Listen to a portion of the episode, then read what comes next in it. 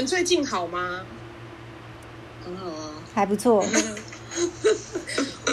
我最近就是我的职场上出现了一些状况，虽然这件事不是发生在我身上，可是我觉得这个状况好像有意无意的都会发生在我们日常生活中。这件事就是你们听过情绪勒索吗？听过啊，有啊，每天都有在被情绪勒索。就是我前阵子看了一些关于这个的文章，然后啊、呃，我先解释一下好了，情绪勒索就是在一个呃一段关系中，例如。朋友啊，家人或者是同事，就是只要有牵扯情感的关系中，有的人就是不愿意面对自己的情绪，或者是他不想要为自己负面情绪负责，所以就把这些情绪转向加注在别人身上。然后他用的方式可能就是威胁，或者是爱理不理，然后掌控别人。那当对方就是在不知道怎么处理，或者是他必须听从这个状态状态下，就会产生压力。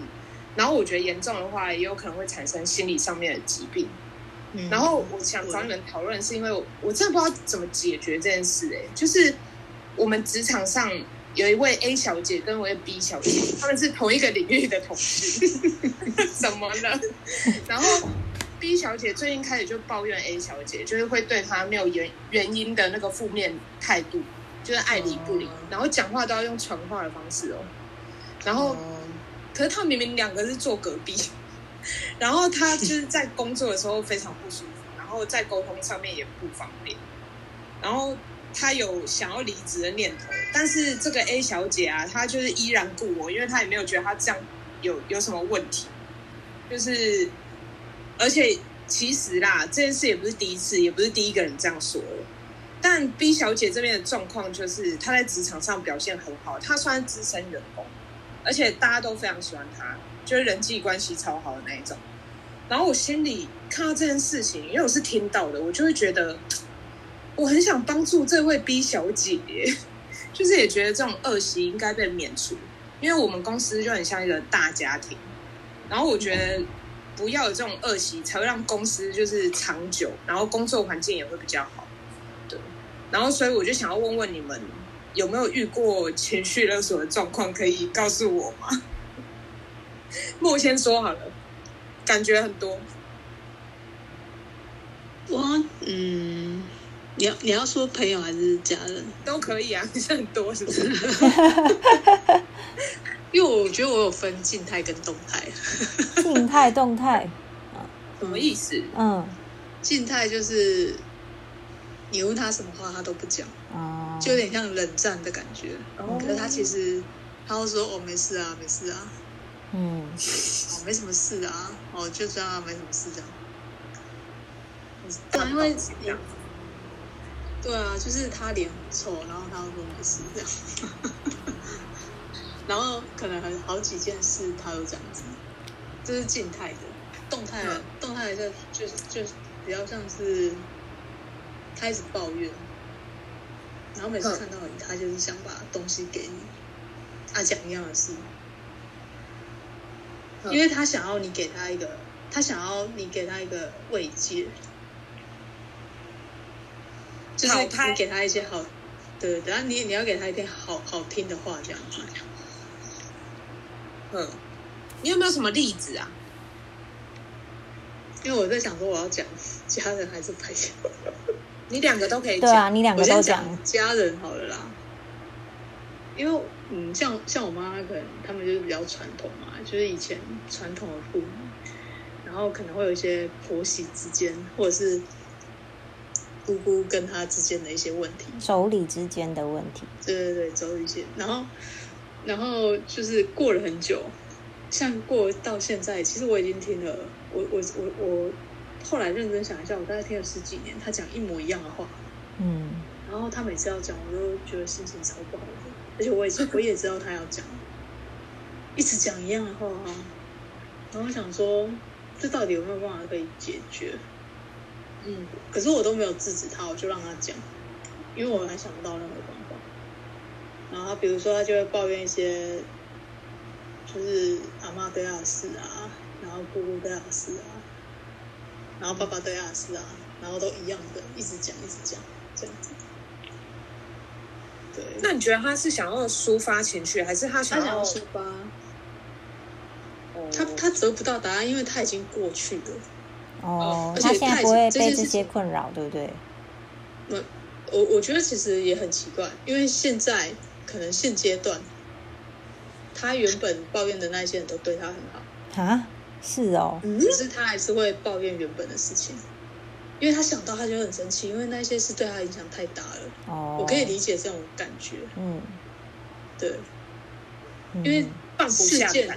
事件对他的心理影响太大了，所以就算那些人在现阶段对他很好，都没办法弥补那个事件对他造成的影响。嗯，嗯，因为我听他十几年之后，我就慢慢去分析到底为什么 可以讲一模一样的。很理性的在分析耶，对，因为我我后来发现，因为原来是事件不是人的问题，因为我后来就是我自己也有察觉到我，我有一些状况也是事件的问题，而不是人的问题。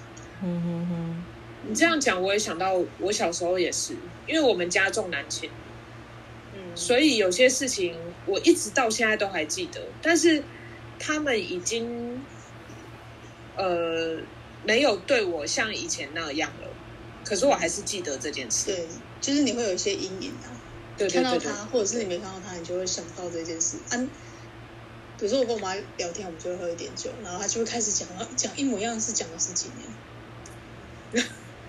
那你有问过妈妈说，就是那既然他们现在都对你不错，你你打算要放下这件事了吗？还是要让他继续纠缠你一辈子？我觉得这样子问啊，嗯就是我我我我有这么的明白的问过，嗯我这样问是没办法解决他的问题的。哦，嗯，所以我后来我用另外一个方法，可是这另外一个方法好像是，等一下黑黑会再问，我怕我讲太多，等下就没得讲。那那我比较想要听，我比较好奇，你刚刚是还有说一个是情侣之间的吗？情侣哦，我现在是单身。情侣之间的可以讲吗？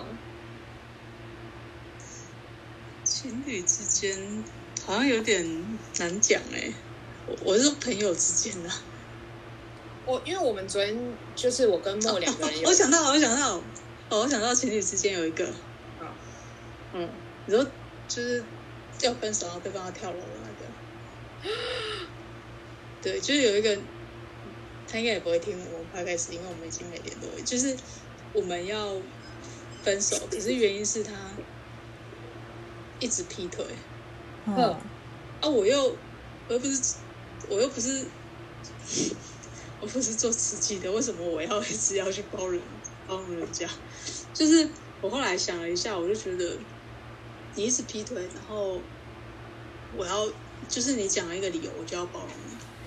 嗯，后来我就觉得我不想要包容了，所以我就想要跟他分手这样子。对，然后我要跟他分手的时候，他就是要，就是他要自杀。他就说他要跳楼哦，对，他要跳楼的。嗯，那你当下怎么处理哎我觉啊？嗯然后啊，你觉得怎样？我觉得这是一个很严重的情绪勒索、欸，嗯，然后我就说，然后我就想说，哎，奇怪，是你劈腿，还是你还要跳楼？是跟我什么事啊 对啊，为什么？怎么感觉怪怪的？然后我就我就跟他说，是你劈腿啊，不是我劈腿。他们搞不清有没有状况，而且我在我那时候是大学，嗯然后他就说，他就反正他就很很不理性这样子。他跳下去的时候，我就打他一巴掌。哦哇哦，哦，是我再把哦，他跳下去。我就说，你不要用你的，你不要用死，就是你不要用你的生命来威胁我，我们没有在吃这一套。真的哎，哇，很果断呢，直接打他巴掌，他就他就他就他就没有跳了，嗯可他就摔了一个东西在我们我宿舍的门口，因为我们宿舍离很近。嗯哼哼，然后我想说，过了几个小时没什么动静，我还去把它扫一扫。自己处理掉，可是我觉得这个真的是很不 OK 啊，就是用他的生命来威胁别人，我觉得是最不好的。可是我觉得你这个嗯。这个比较猛、欸，因为我昨天跟莫出去，然后还有一个朋友，嗯。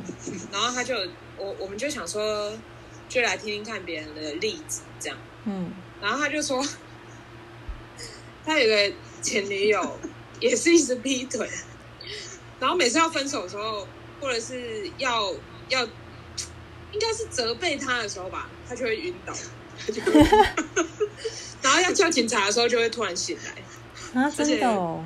他我他好像有一次，最后一次要叫警察的时候，他他躺很久，我想说警察都快来了，你还躺那么久？对啊，我觉得这个就是情绪勒索啊。嗯，那莎莎有吗？被情绪勒索，刚刚就是莫有想到，哎，就好多人都讲，譬如说什么晕倒啊、以死相逼这种情侣之间很常会出现的，就是事情。我我还蛮常听到身边朋友有遭遇过这种经历，对。可是那时候因为还年轻，没有情绪勒索这个名词出现，我们都只会觉得就是很夸张，为什么要这么做？然后甚至是刚刚莫讲到的，就是明明就是对方自己的问题，然后却还要就是。用这种奇怪的方式解决，对，那所以我就想到，哎，我好像很久以前，我第一次交往的一个初恋男友，也是他，他不是以死相逼，也不是晕倒。我突然想到，就是他是用，就是哎，在他的手上用美工刀刻我的名字，来叫我不要跟他分手。然后我他有拍给我看那种血淋淋的，就是我的名字，然后我就。看了很傻眼，我就心想说：天哪，他以后一定会超后悔的，因为我名字笔画很多。对，这不是重点，这这就是我觉得他只是当下一时不知道该怎么解决这个情绪，然后做出来的一个冲动的举动啊。对，然后我就跟他说：你你先冷静，你先不要。这么做，因为他只他先刻了我名字中间的那个字，还没有刻到最后一个笔画很多的那个字。最后一个笔画真的蛮多。对对对，然后，然后我就一直在电话里面阻止他说：“你你真的冷静的想想，没有我你会怎么样？”对，我觉得我觉得就是人生还很长，那时候才高中，拜托，欸，可是我觉得他现在可能会很红哎，欸。哦，嗯，因为现在有一首歌很红啊，什么歌？不用不用不用，刻在我心里的名。对啊，然后我那时候就很冷静的叫他先想清楚。对，然后我就说，其实我相信就是“天涯何处无芳草”，天涯好老的一句话。然后，然后我就觉得说，他一定会再遇到比我更好的女生什么的。啊，因为我们分手的原因也只是因为我们两个是不同学校的，然后要聚在一起也是比较难的，那甚至家住很远，我觉得 就是没有陪伴在一起，那还不如不要哎交往。对对对，所以台客的浪漫嘛。哎，你怎么知道他台客？哎，会不会被他听到？应该不会。就是会磕啊，因为我以前高国中同学磕很多的。哦，对我 我以前喜欢台客啦。你确定那不是刺青吗？台客的浪漫啊！啊，对对对对对，台客都自己刻。然后他好像后来就没有刻另外一个字了。那我就想说，哦，而且那阵子，我那阵子很害怕，就是他会来我家楼下堵我，因为他完全知道我家在哪，所以这其实也是算是情绪勒索的一种吼。嗯，对，现在回想起来，嗯，大概就是这个这个 case。我觉得情绪勒索这样听起来，感觉真的是常态性的在发生。嗯，就每天呢、啊，也没有他每天这么密集吧？每 天每天，就像就像我突然想到一个例子，就是以前我在专柜上班，然后会有客人不择手段想要拿到赠品，你知道吗？那赠品就只是一个纸袋而已哦，就是一个限量发行的纸袋。然后上面就是有可爱图案的东西，对。然后你跟他说明了游戏规则，然后他想要得到那个纸袋，你不给他，他就会说：“你不给我的话，我叫你们楼管罚你钱哦。”对，或我客诉哦之类的。这个也算吧？算啊，算啊。啊对啊，天哪，就是常态性的在发生哎！我的妈呀！那你们都怎么去面对，或者是去？呃，跟对方沟通解决这件事情。你要谁先，我先说？嗯，我先讲我妈那个好了。好，就她一直讲嘛。有一天我突然，我突然，呃，感受就是我突然好像有一个想法，嗯，然后我就跟她说，呃，我我就跟他说，因为你已经讲了十几年一样的事了，然后我感受到你真的很难过，就或者是你心情真的很不好，因为你讲很久，然后你都讲一模一样的事，所以我先认同他讲的这些事情，我都可以接受，然后我都听到了，然后我跟他说，可是我我现在要跟你讲一件事，我不知道你听了会不会生气。嗯，然后 我说我，感觉就会，对啊，感觉就会。我说我跟你讲啊，你不要生气。哎，因为我，要跟他讲这些话，我一定也要喝一点酒啊，不然我也不敢讲。他他也喝一点酒，然后我就说，我觉得你要让事情过去，你没有让事情过去，你从。然后我跟他讲说，你不要，我想跟你讲，可是你不要生气，因为我想要跟你一起进步。嗯，然后他就他就有点，他就好像有点认同。然后就说：“好啊，那你讲。”然后我就说：“因为讲太多次了。”嗯。然后，嗯，我觉得你一直在原地，你没有办法让这些事情过去，而且你也知道他们现在对你很好，只是你没办法让事情过去，你就一直讲一样的事。然后他就会哦，露羞气哦。嗯。他这有有一点情绪上，他另一半啊什么什么的。然后我就说：“我知道啊，我知道那是因为那那是你的过过去，可是因为你要跟我讲。”然后我有体会到一些事情，你也你已经跟我讲十几年了，我体会一些事，然后我也去研究了一些事，我也去看了一些书。我发现你如果没有放下，你没有办法往前走。你要往前走，然后我觉得你也想要往前走，你给我的感觉就是你也想要往前走，所以我觉得或许我们可以先慢慢的去试看看，就是我们不要再讨论那么多一样的事情。然后，嗯、我就是他其实有点难过，因为我看他好像有点难，就是他看起来就是失落难过这样子。嗯，对，对他觉得我没有接受到他想要去抱怨的那些状况。然后，懂然后等到下一次，就是我们又因为我我大概一个月回去一次嘛，然后我要回去的是，回去的时候，我们我们我们还是有喝酒，然后聊天，然后他就说：“哎，我我现在。”有进步哦！我现在要跟你讲 是什么什么这样子，好棒哦！嗯，很棒哎。对，然后我就觉得好像有一点点，因为我觉得他有听进去啊。嗯嗯。可是我觉得他的失落是正常的，就是他会觉得我们没有接受到他的东西。对，可是你也接收十几年了，应该。也而且我说真的，我以前不知道怎么处理这件事，哎、嗯，是后来我看好多书，我才发现我应该要怎么处理。嗯，其实因为我我怕他一直在这这边轮回。嗯、你这样讲，我想到我妈也是这样子的，就是她会一直跟我抱怨，虽然不是同一件事件，可是这件事情就是对象是一样的，嗯，就是对她做这件事情对象是一样的。然后状况也是一样的，可是是不同件事。然后我每次都会去跟他讲说，我觉得如果这件事让你心情不好的话，你就告诉他，你就告诉他你这样对我，我觉得我没有办法再相信你，或者是我觉得很不舒服。然后我有时候因为我小时候不懂事，你知道吗？然后我我就会觉得说，你为什么要一直讲？就是同样的状况，你就直接跟他讲就好了，这有什么很难的？然后我就会说，你又不讲，你就在那边一直抱怨，我就会觉得为什么要一直为了同一件事生气？可是我可以了解到你你妈妈那个就是很失落那个心情，就是很难过的心情，她会觉得你不懂我那种感觉，她想要有人接住她的情绪，对。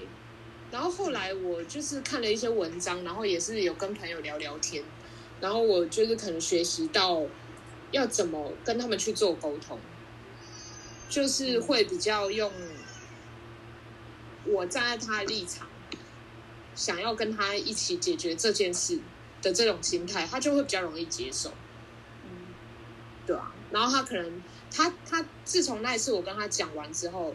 他就没有再拜托那个人，就是他请那个人帮他买东西，然后那个人每次都一直拖，一直拖，一直拖，一直拖，然后这么小的事情他可以一直抱怨，然后我就说，那你以后就不要找他买东西啊，不然就是你就跟他讲说，我什么时候要拿到，你就给他一个点嘛。然后自从那一次我跟他讲完之后，然后他就再也不跟那个人买东西了。可是那个人就是是一位亲戚，所以他没有办法跟他交恶这样子，所以我我就是以站在他的立场去为他想，他要怎么解决这件事情，他就会比较容易去执行这件事，然后也大概了解他做这样的事情，他可能就不会因为这个人而影响他的情绪。嗯，就是良好的沟通。嗯，对吧？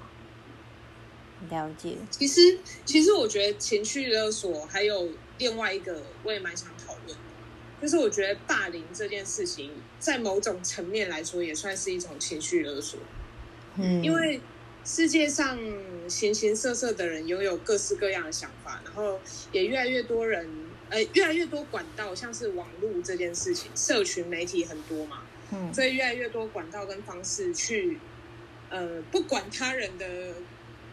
呃，感受或者是不敢不管他人会受到的伤害，就是单纯我只是想要抒发这些情绪，就会产生一些问题。然后其实我也蛮担心自己身边的人会因为这样的事情产生不好的念头。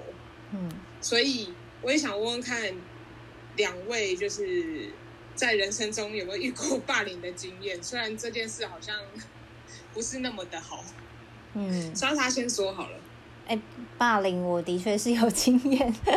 我觉得每个人学生长得比较漂亮就比较没有没有对，每个人学生时期。哎，没有没有，我非常的开心。好了，感谢感谢你。每个人学生时期好像或多或少都会遇到霸凌，因为我不知道为什么，我就是后来长大之后跟朋友聊天，我发现哎，有些人真的都有经历过被霸凌的时期。那我我的时期也是在学生的时候，那我情况就是，哎，我不知道为什么从小到大，就是国小，然后国中、高中每一个阶段，基本上都会遇到那种友情之间的抉择，就是譬如说谁跟谁比较好，我就不想要。就是我就讨厌他，或我就不想要理谁这样子。嗯，那我以前小时候的个性是，呃，譬如说我认定这个人为朋友，我就会跟他很好。但是如果又有第二个朋友想要跟我，就是譬如说一起牵手去上厕所啊这种行为的话，那我就会也选择接受，就又跟变得跟另外一个很好，然后这样就会造成，呃，女生之间毕竟还是会嫉妒、吃醋啊等等的情绪。但因为我就是。我就觉得没有必要这样子啊，不然就一起嘛，三个人一起牵手去上厕所就好了。可是就是我不知道为什么，就是大家会很在乎，就是你跟我好，我跟他好这种事啊。我就是比较那种不不太在乎这种事情的人，所以到最后就会导致我被呃这两个女生都讨厌，或对，然后有的时候我我可能被这个人讨厌，我还就是大剌剌都没有发现。直到我可能在对方的课本里面看到他写说：“哎，我讨厌，就是我的名字。”对对对，谁谁谁就是写我的名字，我才惊觉到说：“哦，什么？原来他讨厌我吗？我以为我跟他很好哎，这样子。”然后我就会很 shock。所以，嗯、呃，可是我在被霸凌最严重的时期其实是国中，就是反正我跟班上一个人气很高的女生，呃，走得非常近。然后因为大家每一个女生都很喜欢她，她真的很幽默，然后。个性又很有趣，她总是想出很多很奇妙的 idea 在逗大家笑这样子，所以就造成班上很多女生都讨厌我。那渐渐他们就会，因为他们觉得我跟那个很好笑的女生走很近，渐渐他们就联合起来霸凌我这样子。然后，所以其实我在诶国中三年级度过了一段很痛苦的，就是学生生涯是。我无论走到哪里，我只要经过走廊，那群女生就会在走廊，就是很大声的叫我破娃娃，就是他们他们就会说破娃娃走过去这样子，然后就好臭哦，很脏之类的，对，然后我就这样被霸凌。然后因为这件事情他们就是做的还蛮过分的，所以延伸到其他人都不敢跟我们讲话，因为他们怕跟我讲话，就是也一起被霸凌，情绪勒索。对，然后所以我就呈现。都是自己一个人的状态，没有人想要跟我就是来往，嗯、对，就这样整整整整个国三都是这个状态。然后其实我下课之后，就是我我那时候超怕下课钟声响，因为一到下课大家都聚在一起，只有我一个人孤零零的，是自己一个人坐在座位上，然后我也不知道干嘛。那时候又没有社群媒体，所以我也不知道找谁聊天，对，然后所以我就觉得哦天哪，好痛苦，所以我自己一个人就会。趁午休的时候偷偷跑去就是角落哭这样子。反正我那那段时间哭了很久，然后我后来就觉得说，就是嗯，这样的日子到底永无天日，到底要什么时候才会结束啊？就我觉得很烦。然后而且我还曾经有，就是他们不知道为什么就变得越来越讨厌我，可能骂久了，那个集体意识会扩大，所以我还有听到。别班的人跑来警告我说：“诶，我有听到你们班的女生讨论说要把你骗去厕所，然后又要打你，你要小心一点这样子。”然后我就都要绕很远的，我就不敢去上我教室附近的厕所，我就跑很远去上厕所，因为我怕他们被被他们拖进去打。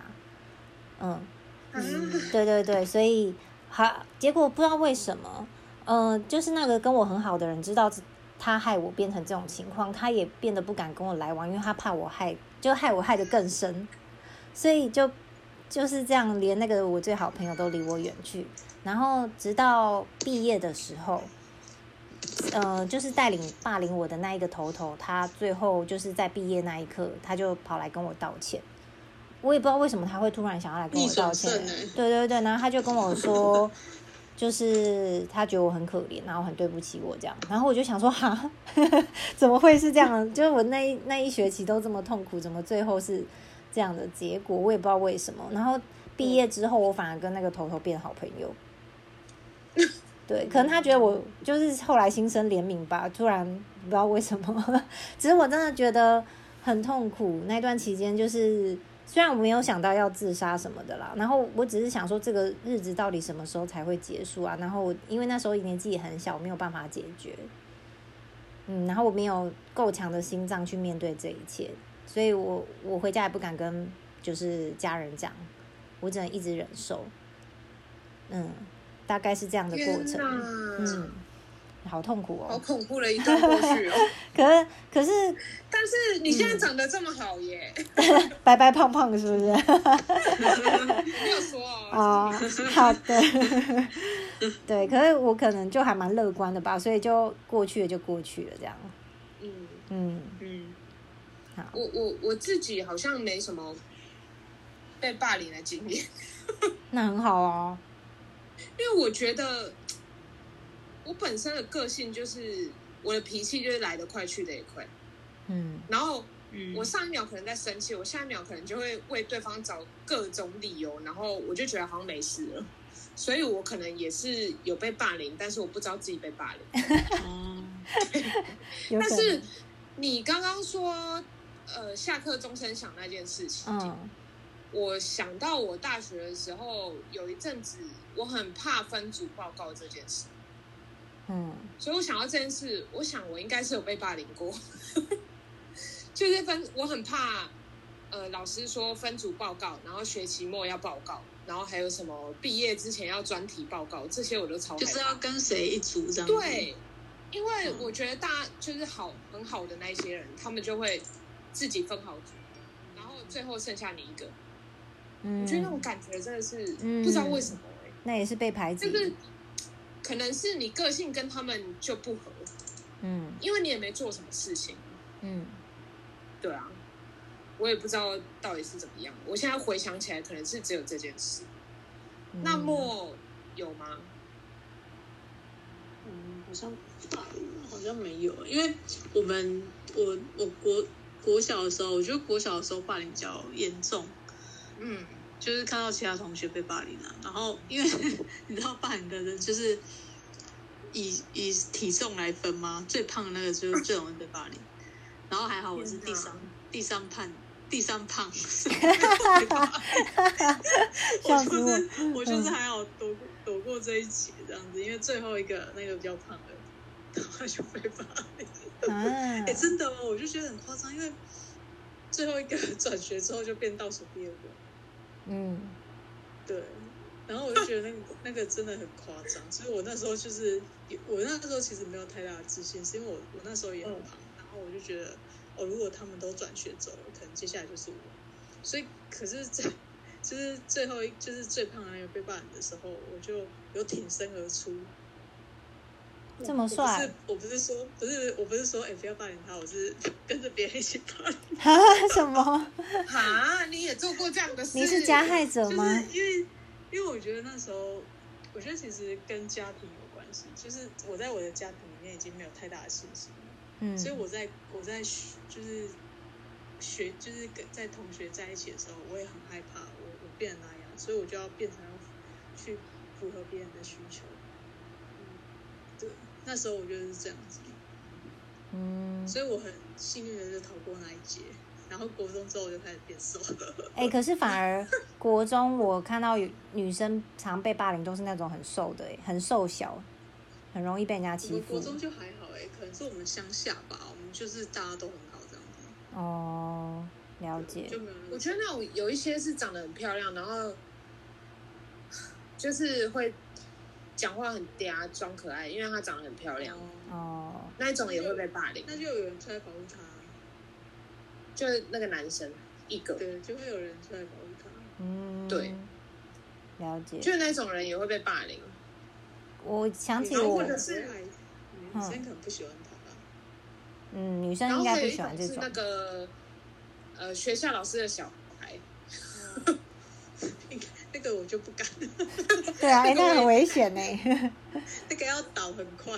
我想到我以前国中 有一个被霸凌的小女孩，然后她就是很瘦小，然后因为我国中学校有那个水池，就是有养鱼啊，然后养荷花什么的，中中庭有一个水池，我印象很深刻。我看到就他们霸凌她，就是除了言语霸凌之外，我看到他们把她推进水池，然后她全身湿淋淋的爬上来，没有人要帮她，对。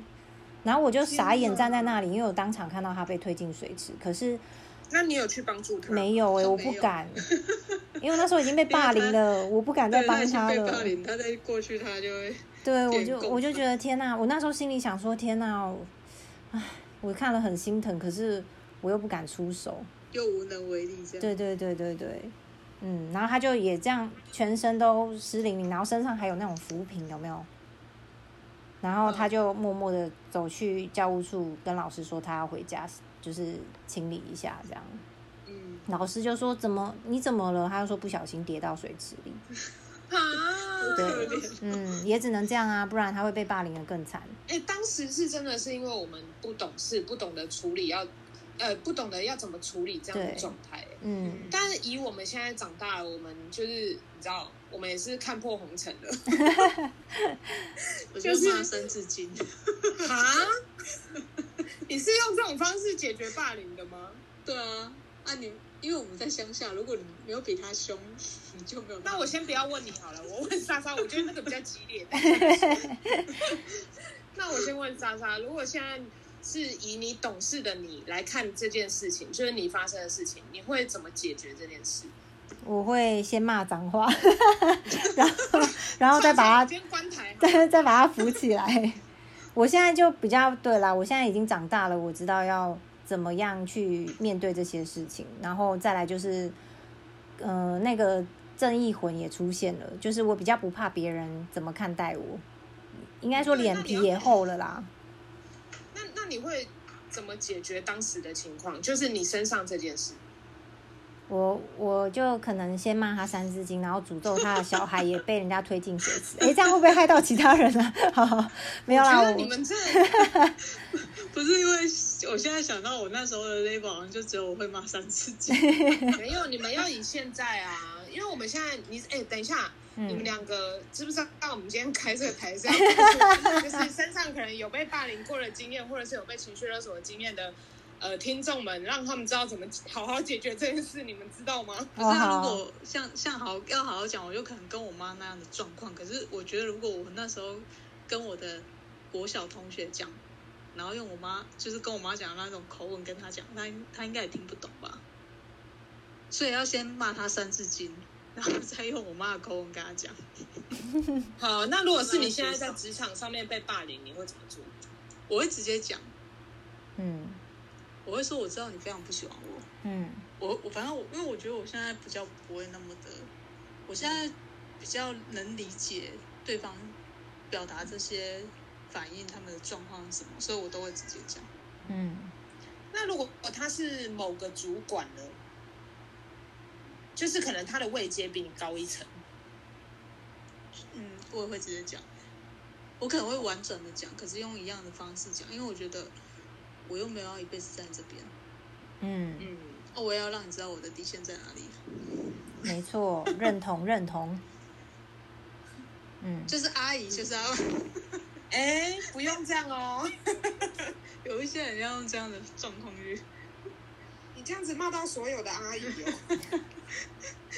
可是我觉得，我觉得真的是这样子，因为职场上霸霸凌或是职场上情绪勒索一定很多，但是就碍于职位的高低，所以大家愿意忍耐下来。可是我觉得还是要有一个，我们每一个人都还是要有一个底线呐、啊。嗯，对，不然对方绝对会越来越过火。对对，其实像我我的个性，我我就会，我事情发生的时候，当下一定是。双方都非常有情绪，嗯，可是我觉得我的个性，我就是会先不正面冲突，嗯，就是停下来思考，就是我会先去思考，就是他为什么会有这样的情绪，然后是不是我我会去想说，是不是我自己让对方误会了什么？嗯，对，然后有时候我可能会不想，因为如果这个人是惯犯的话，就像我们那个。A 同事，嗯，我就会找一个比较合理的，你不要这样子，我就会去找一个比较合理的理由来试着让自己释怀这件事，因为我的工作毕竟不是跟他这么有接触的，嗯，对，是偶尔会接触到，那接触到就是会发生这种事情，但是如果单纯只是这样子的话，我就会。我我自己也会提醒自己，就是不要变成这样的人，因为其实我觉得很多真的是无心，你真的就会变成这样的人。嗯，对啊，我觉得其实网络霸凌也是一种，网络霸凌真的超恐怖的。现在很多哎、欸，对啊，因为前阵子不是很多艺人走上绝路吗？嗯，韩国的，对啊，都是。很多都是他们可能本来是韩国女很有名的女团，嗯，然后可能某一些原因自己心情心心理的状态不好，然后退团之后变成一个就是可能分享生活的一个艺人这样。然后可是我觉得，因为某些人，我觉得韩国这件事情是蛮蛮蛮恐怖的，对，就是大家会在网络上发表自己的意见，然后不管是。我讨厌你，或者是不讨厌你，我都会乱骂。哎，就是像莎莎刚刚不是有说，就是在走廊被人家骂那一种，嗯，他们都直接讲的，哎，嗯，对啊，就是看到那个人发了可能一张什么没有穿内衣的照片，然后就在下面骂他，我觉得这超恐怖的，哎，嗯，对啊，因为他就是在分，可是他就是在分享他的生活啊，他就是高兴这样。嗯对啊，因为那是他个人的平台，我觉得不喜欢可以不要看。对，我大概知道你在说谁。对对对，无谓的攻击。嗯。哎哎，你知道韩国很猛哎、欸，他们会因为喜欢这个团体，或者是呃，就是喜欢这个团体，然后他的内心可能容纳不下另外一个新的团体，他就会发动，你知道，聚集黑粉，然后他们会专门去用肢体。或者是用文字，或者是用言语去让他们受伤哎、欸，啊，对我 我真的觉得很不可置信、欸，这是很不健康的心态耶、欸。对啊，嗯，我真的觉得要呼吁大家一下，我觉得表达自己的看法是真的没有不对啊，但是如果跟对方的意见，或者是呃对方的意见跟自己不同的话，我觉得也可以当做是一种学习。对，对。然后了解另外一个观点的，就是这个思维这样。然后如果确实是不能效仿的事，也可以成为警惕，不要让自己变成这样思维的人。就是从从自己还有呃从自己开始做起，然后改变身边的人。我这样会不会有点正面？非常的正面呢、欸。哦，我就是 嗯，然后呃，就是改变身边的人，但是还是会先骂三字经啦。可是我觉得，我觉得很重要的一点是，就是我们尽量的能够让不要让自己被其他人的情绪给影响，要让自己强大，也是一个很重要的点。嗯，对，就是、我有看到，嗯，《金周刊》有就是写了一句话，嗯，他写说：“你的人生都在满足别人吗？”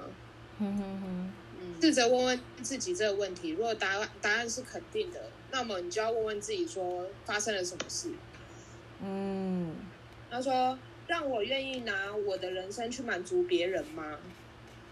嗯，就是我觉得，不管今天是霸凌，或者是情绪被情绪勒索，我觉得要先停下来，就静下心来观察自己的感受跟情绪。嗯，对，就是如果你今天是有很大的情绪，或者是很大的反应，会让自己每天都产生压力，甚至你知道，像工作的话要离职啊，或者是哦，好想死一死哦，有这种。观念的话，就是有这种想法出来的话，我觉得就是真的，先问问自己说，这个人他影响到你有这样的情绪是值得的吗？嗯，面对实际的问题，然后去解决。但我觉得尽量还是以平静的状态跟对方沟通啊，就是不要一开头就骂人家三字经。嗯，不会啊。两位不要一开头就骂人家三字经。哎、欸，很少讲，很想讲，好不好？对他有他有动作，我们才会骂；没有动作，不会乱骂。对，我觉得也是不要吧。我觉得如果对方是那种很生气的状态，我觉得就先停，就是有点距离，不要正面回应，不然这样子。很恐怖。哎，对啦，有的人也是真的控管不住自己的情绪，然后就会你知道不知道做出什么举动，也是蛮。我不想要在头条看到你们哦，你们要克制一下。我真的觉得今天真的学到很多，就是抒发情绪跟就是要正视自己的感受跟呃想法思维这件事情。嗯，对。然后真的要呼吁大家。可以发表自己的意见，但是不要去攻击别人，这真的很重要。然后，所以因为我曾经被霸凌过嘛，我就是想要跟大家说一下，就是如果你有经历这一段，或者是你正在经历的话，那你可以好好的思考，就是你需不需要找人协助，或者是就是你要不要，呃，有没有办法自己去解决这个问题。直接直面目标，嗯、去跟他讲清楚，这样子。可是，我觉得要提醒大家一件事，就是、嗯、你今天要先静下心来观察自己的感受跟情绪以外，嗯，如果你今天要去寻求协助，就像我今天想有事情想要告诉莫，或者是想要告诉莎莎，嗯，你必须要知道自己告诉他的动机是什么。嗯，你只是想抱怨吗？还是你想要解决问题？对，因为其实非常明确。对，因为其实没有人他有义务要听你抱怨这些东西，但他当然他听到这些东西，他想要帮你。可是如果你只是抱怨的话，他没有办法协助。没错，嗯，对，所以我觉得要先弄清楚自己想不想要解决这件事情。对，目的是什么？对，目的是什么？嗯哼哼，很重要哦。两位还有什么要呼呼吁大家的吗？没有，你这样讲我就知道我一开始不能骂脏话。本来就不行，很难呢。我们你知道在乡下，你一出口没有骂脏话，你就很难让对方闭嘴。好啦，这是一个习俗的问题啊，所以。哎、欸，会不会有些乡下人想说，根本没有，对，根本没这回事。对，很难呢，那个语助词没有出来，很难很难接下一句。哎、欸，那我最 后，我，我最后想要引，嘿，你说，你说，嘿嘿，你你讲一讲。好，没有没有，我只是想说，我想要引用那个，就是《情绪勒索》这本书的一句话。如果大家就是觉得自己似乎好像有被情绪勒索，或怀疑自己可能现在正在这段关系中被情绪勒索，蛮蛮适合看一下《情绪勒索》这本书的。那它里面讲一句话，我们还蛮认同的，就是当我想要满足他人需求，或是不想，决定权都在我手上，不需要他人同意或认同。因为人生的目的跟意义不是为了满足他人的需求。对，然后我觉得。他最后一句话说：“我尊重自己的感受不是错的，不用怀疑，所以我不需要他人决定我该如何感受，因为那是属于我的，身为人应该被尊重的重要部分。”我觉得可以把这段话记起来，然后当当你就是呃遇到不管是职场或是朋友或是亲密关系、家人中，目前还在被情绪勒索的话，我觉得也许可以用这样的出发点去跟对方沟通。嗯，对，沟通还是很重要的。真的，真的要沟通。嘿、嗯，以上。好啦，那我们这一集就聊到这里了。欢迎大家就把情绪勒索想要解决的 解决的事情，可以留言给我们。虽然我们可能不一定解决到，我们对我们很少在顾 IG，但是还是欢迎上来。如果可以解决的话，当然是最好的。但是切记大家不要骂脏话哦。好啦，今天就到这里了。好，谢谢大家，拜拜，拜拜。